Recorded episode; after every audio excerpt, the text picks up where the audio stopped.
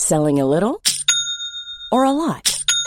Shopify helps you do your thing however you cha-ching. Shopify is the global commerce platform that helps you sell at every stage of your business. From the launch your online shop stage to the first real life store stage, all the way to the did we just hit a million orders stage. Shopify is there to help you grow. Shopify helps you turn browsers into buyers with the internet's best converting checkout. 36% better on average compared to other leading commerce platforms because businesses that grow grow with Shopify. Get a $1 per month trial period at shopify.com/work.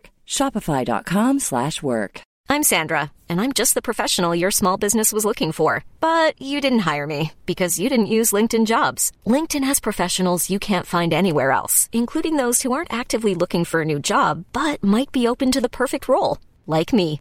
In a given month, over 70% of LinkedIn users don't visit other leading job sites. So if you're not looking on LinkedIn, you'll miss out on great candidates like Sandra. Start hiring professionals like a professional. Post your free job on linkedin.com/achieve today. Hey, listeners. A few days ago, I checked in, let you all know that I needed a vacation. And so that's why there's been some inconsistency with the podcast over the last few weeks. I had every intention to bring you some new episodes from this week onwards. And then I got COVID for the first time.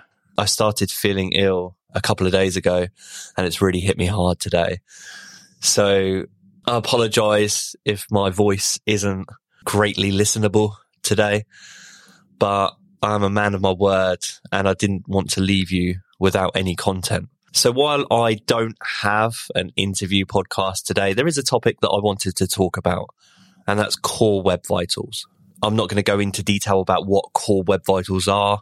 I think we've covered that in previous podcasts and I can link to some further reading in the show notes. I'm assuming, particularly for the more seasoned marketers out there, the experienced marketers, even those that are newer to the industry, core web vitals is probably on your radar and you have a familiarity with what it is, what they are. But there's one aspect of core web vitals performance, scores, assessments that I think a lot of people are getting wrong. And I say that from experience. I think we mismanaged it, our approach to it as an agency. And so I wanted to share my thoughts in this episode about the management of core web vitals in businesses, in particular, who should be responsible for it. So in our agency, as soon as Google started to release information about Core Web Vitals, which maybe was 18 months, two years ago at this point, that information was primarily picked up by our then senior SEO analyst. And it's largely because Google shared that this would have an impact on organic performance. So in our agency, what happened is our senior SEO analyst picked up on this information. He was the one that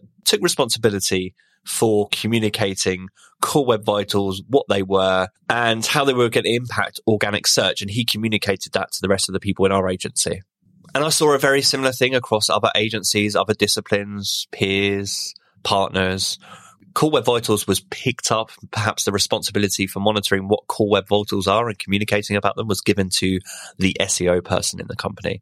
In my experience, the reason for that is because whenever Google says, Hey, this thing is going to have a ranking impact, the community, the SEO community goes crazy. They fixate on it. Um, rightly so, because Google doesn't release too much information about known ranking factors. But in this scenario, perhaps it was to the detriment to the true intent of what core web vitals are, which is all based in improving user experience. And I feel like that was lost. It was definitely lost early on in our company. And I think it was lost in other companies too.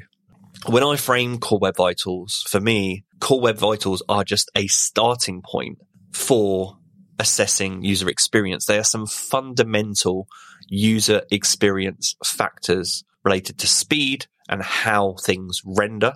And so I don't think that the responsibility of core web vitals should be given or should have been given historically to the SEO person in the company in the first instance. And I don't think now that SEO professionals are the best people to necessarily manage core web vitals.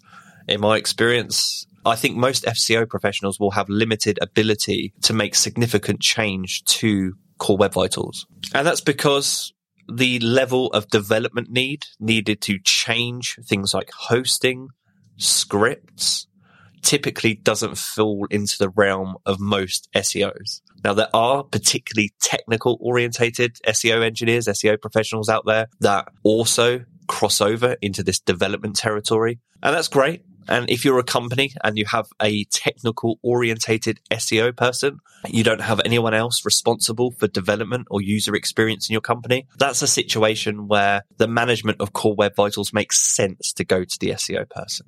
However, in most companies, I don't think that's the case. I think you're going to have a development team. I think that you're going to have a user experience personal team. And I think that the management of core web vitals is better sat within a user experience team. And that's because improved organic performance is a byproduct of improvement to core web vitals. But core web vitals themselves are just a way to frame the fundamentals of user experience. So I've been going through this process in our agency to explain my views on core web vitals and move it across from what was previously our creative team where SEO sat into our measurement and insight team where user experience sits. I found over the last 18 months, I've seen the frustration of marketers being aware of poor core web vitals performance, but being frustrated with una- being unable to impact the performance because it sits typically in more development territory.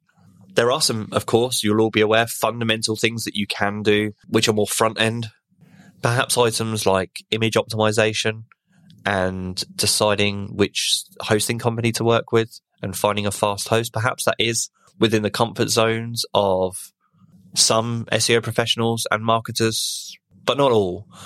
And I think if you're a business owner, or perhaps if you're managing a marketing team, really the goal of this episode is to say, well, think carefully about who you give this work to and make sure you understand it yourself. Because I think it can lead to a lot of frustration. Let's say that you're a business owner or you're a marketing manager. You mistakenly assign the responsibility for improving core web vitals to the SEO professional. Well, they're likely unable to make a lot of progress on their own. They're going to need the support of a developer, a development team, and perhaps UX professionals. And so if you have those professionals in your team, my advice is to delegate the management and monitoring of Core Web Vitals to your user experience team and understand that organic search performance improvements are a byproduct of your improvement to Core Web Vitals. I'm interested to know your thoughts if you're listening have you experienced this frustration of perhaps giving core web vitals improvements to your agency or to your SEO professional in your team and then struggling with understanding why they're not able to make an impact? Are you struggling with the additional development impact that this has? Do you agree or disagree with me? Do you think it should be an SEO professional's job to improve core web vitals performance and really it highlights a need for the future SEO to be more technical in nature or for there to be T-shaped SEO engineers in your team. Perhaps you're still struggling with the management of core web vitals and the fact that there is a bit of a grey area about who should be responsible for it. Let me know your thoughts. Message us on Twitter at Site Visibility, or you can email me, scott.colenutt at sitevisibility.com. Let me know if you like this format for a podcast. Today, it's been forced. I needed to do a podcast in this way. I wanted to deliver you some content. But I kind of like this format and I think it's a good thing to intersperse perhaps with our interview episodes. I'm going to stop recording now. I'm going to go get myself better. I can't promise right now. We know COVID is pretty volatile. I can't promise I'll be back next week with an interview episode. I need to get myself better. But hopefully I can get better well enough to do another one of these solo episodes if necessary. I'm wishing you all good health I'm wishing you all good Core Web Vitals performance and wishing you all a good week. Take care. This has been the Internet Marketing Podcast.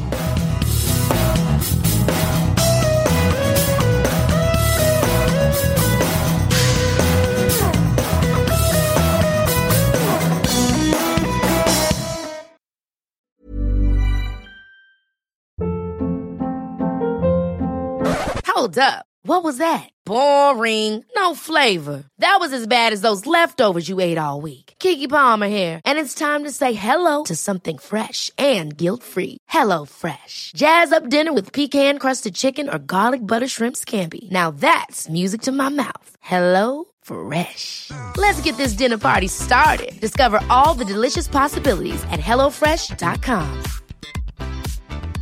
Hi, I'm Daniel, founder of Pretty Litter. Did you know cats tend to hide symptoms of sickness and pain? I learned this the hard way after losing my cat, Gingy. So I created Pretty Litter, a health monitoring litter that helps detect early signs of illness by changing colors, saving you money and potentially your cat's life. Pretty Litter is veterinarian developed, and it's the easiest way to keep tabs on your fur baby's health right at home. Go to prettylitter.com and use code ACAST for 20% off your first order and a free cat toy. Terms and conditions apply. See site for details.